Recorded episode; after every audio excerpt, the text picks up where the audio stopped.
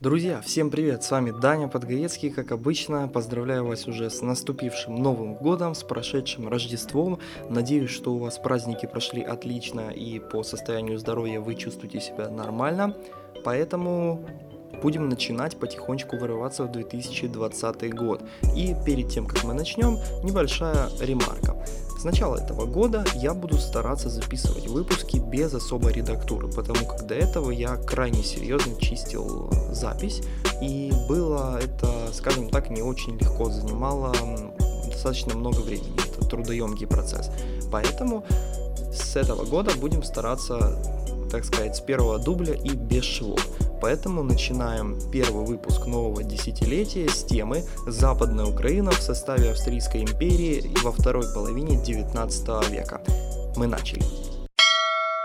Вторая половина 19 века для Европы и, конечно же, для Западной Украины, которая тогда была достаточно близка к Европе, было временем перемен, достаточно тяжелых и болезненных – ну и начали появляться на Западной Украине первые социально-политические движения. Рассмотрим же некоторые из них, а точнее конкретно три определенных движения. Первое это москвофилы или русофилы, которые пропагандировали общий э, русский народ от Карпат до Камчатки, соответственно, не признавали Украину. Они были популярны в период 60-х по 80-е года 19 века. Одним из лидеров стал Яков Головацкий. Что касается их деятельности, они издавали газету «Слово», журнал «Галичина» и «Лада». В 1870 году они создали политическую организацию «Русская Рада», также создали так называемое язычие, смесь церковнославянского, русского, украинского и польских языков, э, которую они подавали как настоящий русский язык.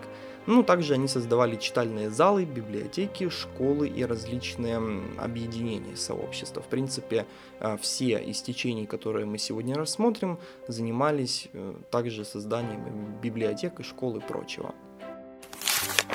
Вторая организация народовцы или украинофилы, как мы понимаем из названия, абсолютно противоположная организация. Она зародилась также в 60-х годах 19 века, однако стала популярной и заняла ведущие позиции только после 80-х годов 19 века. И, соответственно, идеи были единство украинских земель и их самостоятельность, развитие украинского языка, литературы и культуры. Лидеры основные это Асгарский, Романчук и Шашкевич.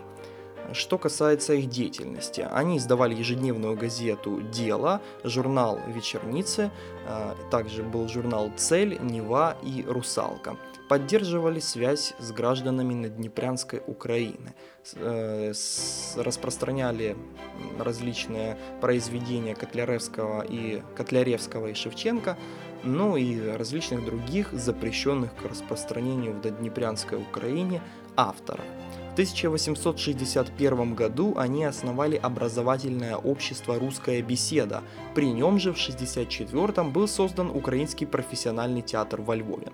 В 1968 году открыли культурно-образовательное общество просвещения. Более того, открыли около 800 читальных залов и финансируемых коопераций.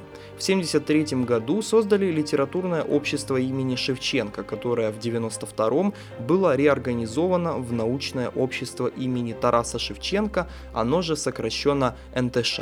Главой НТШ с 1997 по 1913 был известный украинский деятель Михаил Грушевский. К слову, при нем же было созда- созвано во Львове э, всенародное вече. Ну, вернемся немножко назад во времени. 1885 год также была создана политическая организация Народная Рада. По своей сути данная организация хотела получить автономию для Западной Украины и продолжала дело главной русской Рады, первой политической организации на Западной Украине. Возглавил новую организацию Юрий Романчук. И третье такое серьезное движение – это радикалы. Оно появилось в середине 70-х годов 19 века. Туда входила в основном молодая интеллигенция, которая вела борьбу за освобождение украинского народа. К слову, одним из э, ведущих лидеров был известный писатель Иван Франко. Э, члены данного общества, данной организации проповедовали социалистические идеи, издавали журналы «Друг», «Молот» и «Звон», и впоследствии стали создавать первые политические организации так называемая политика новой эры. Расшифровываю, что это такое. Украинско-польские договоренности – а также еще австрийские, которые были достигнуты в 90-х годах 19 века под давлением австрийской власти, что стало предисловием к этому всему. Обострились отношения между Австро-Венгрией и Россией, что подтолкнуло Австро-Венгрию к сближению и более снисходительному отношению к украинцам. Также Австро-Венгрия очень жаждала присоединить к себе э, Наднепрянскую Украину. По содержанию данного документа, давайте по пунктам. Итак, что у нас Первое – это то, что предоставили украинцам места в австрийском парламенте и Галицком сейме. Второе – открыли кафедру украинской истории во Львовском университете, которую возглавил Михаил Грушевский. В 1992 году создали научное общество Шевченко, о котором я говорил, и э, также еще Львовское общество Шевченко. Появился первый Сбербанк, который назвали Днестр. Открыли три украинские гимназии и разрешили использование украинского языка в госучреждениях и школах. Однако в 1994 году так называемая новая эра закончилась, поскольку была выполнена только часть договоренности, в основном из-за того, что их не выполняла польская сторона.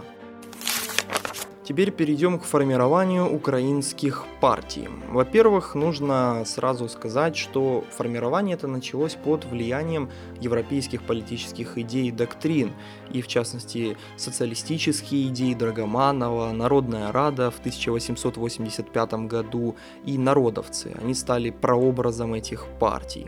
В 1890 году появилась первая партия, русско-украинская радикальная партия, сокращенно РУРП стала первой легальной на Западной Украине. Основали ее Франко, Павлик и Левицкий. В программу они вписали демократизацию, устранение эксплуатации, социалистические реформы и автономию в составе Австри... Э, Австро-Венгерской империи, впоследствии, конечно, независимость. 1895 году Юлиан Бачинский опубликовал брошюру под названием «Украина и Редента» или «Украина под давлением ярма», где доказывал необходимость и, в принципе, доказал необходимость независимости Украины. В 99 году, напоминает еще 19 век, 1899, э, из РУРП было организовано еще две партии. Первая была Украинская национал-демократическая партия. Была самой большой по численности, лидеры стали Франко и Левицкий. В программу вписали единство с Наднепрянской Украиной и автономию в Австро-Венгрии, независимость же оставили на будущее. И Украинская социал-демократическая партия, лидеры тот самый Бачинский и Ганкевич – Э, в программе у них было социализм путем реформ, защита рабочих, независимость на перспективу. Как я и говорил да, в предыдущих э, наших выпусках, э, Галичина со второй половины 19 века стала таким себе украинским пьемонтом. Да? Опять-таки вспоминаем о том, что печатали запрещенную литературу, о том, что это было фактически за границей, и все это переправлялось на Днепрянскую Украину, и первые серьезные партии появились именно на Западной Украине. Ну и последний пункт, то, что касается жизни политической, нужно рассмотреть еще два региона. Это Буковина. Там началось национальное движение в 60-х годах. Первые организации были москвофилы, создали русскую беседу. Однако национальное движение формировалось под влиянием Галичины. Была создана Буковинская Троица, Федькович и братья Воробкевича. Они стали издавать газету «Буковина», где Федькович стал редактором. А уже в 1875 был основан Черновицкий университет. Ну и второй такой немаловажный регион – это Закарпатье. К сожалению, в этом регионе украинское движение было ослаблено из-за экономической отсталости и усиленного давления со стороны Венгрии. Там происходила наоборот не украинизация, а так называемая мадяризация. То есть мадярами называли коренных жителей Венгрии. Да? Мадяризация – венгерская культура. Ну и также стала преобладать там идеи москвофилов. После этого сокращались украинские школы, осталось также общество Святого Василия, но оно было э, крайне слабым в своих действиях. И таким столпом, представителем украинского движения на Закарпатье остался Августин Волошин. Ну и последний пункт нашего сегодняшнего выпуска, относительно небольшого выпуска, потому как мы понимаем, да, это только разминка 2020 года. Этот пункт экономика. Ну и начинаем ее смотреть, как всегда, по отраслям, по пунктам. Первый – сельское хозяйство. Всегда основа всего сельское хозяйство. Также здесь маленькие пунктики. Можете записывать, можете просто послушать. А Западная Украина оставалась отсталым аграрно-сыровым придатком, таким просто выкачивали ресурсы. В 1848 году ликвидировали крепостное право, но сохранились его пережитки, а именно было большое помещицкое землевладение и сервитуты, о которых я говорил в прошлых выпусках. Это права на леса и водоемы. Также постепенно вводились рыночные отношения и новая техника. Однако присутствовало аграрное перенаселение и при этом малоземелье селян, вследствие чего началась масштабная иммиграция. Эмигрировали в основном США, Канада, Бразилия и Аргентина, туда, где было много пахотной земли. Промышленность. В 80-х годах 19 века закончился промышленный переворот. 95% предприятий оставались мелкими, а именно до 5 человек. По основным сферам деятельности это лесопильная и нефтедобыча, которая, к слову, на Западной Украине составила 5% от мировой нефтедобычи. И также было солеварение, которое составляло 64% от имперских. 1861 году была построена первая железная дорога на Западной Украине, была ветка Львов-Перемышль. Ну и, конечно, присутствие иностранного капитала. Инвестировала Австрия, Германия, США, Франция и, в принципе, все страны, у кого тогда были деньги. И, конечно, как в любой экономике, очень важны кооперативы расшифровывают, что такое кооперативы в понимании того времени. Это было добровольное объединение людей, которые на основах равных долей или паев, как тогда говорили, занимались определенным видом деятельности. В 1883 году был создан первый э, потребительский кооператив «Народная торговля». Целью его было закупать и продавать большие партии продуктов без посредников, а также предоставлять потребительские кредиты. В 1998 году создали создали общество «Сельский хозяин». Его целью стало обучить э, сельское население да, современным методам сельского хозяйства, там, освоение техники и прочее. Да, там, из, стали издавать журналы, проводить курсы, выставки, в общем, вот это все, что мы любим. И, конечно, кредитная кооперация. Да, большими игроками того времени стал Земельный банк и банк Днестр, основанный в 1895 году. Ну что ж, друзья, спасибо, что прослушали этот небольшой выпуск, такой полуразминочный, немножечко лайтовый, как говорится, на таком после новогоднем вайбе. Э, я вас уверяю, следующий выпуск будет гораздо более объемный. Я буду уже предвкушаю, как долго я его буду записывать, и еще более долго я его буду монтировать 100%. Но он вам понравится, информации вам там хватит на месяц вперед. И маленький инсайт. Во-первых, спасибо, ребята, то, что вы послушали совместный выпуск с автором подкаста «Короче, история» Максимом. Нам с ним очень понравилось работать, и мы уверены, что у нас еще будут совместные выпуски. Спасибо всем, кто подписался, ребятам, которые пришли с его канала, ребятам, которые комментировали.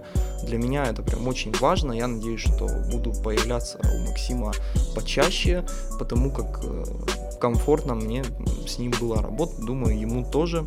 В общем, в ближайшее время, думаю, ожидайте новых совместных выпусков, ребят. Поэтому вот как так. Ну, собственно, на этом все, да.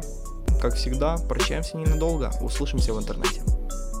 Производство Подгаецкий продакшн.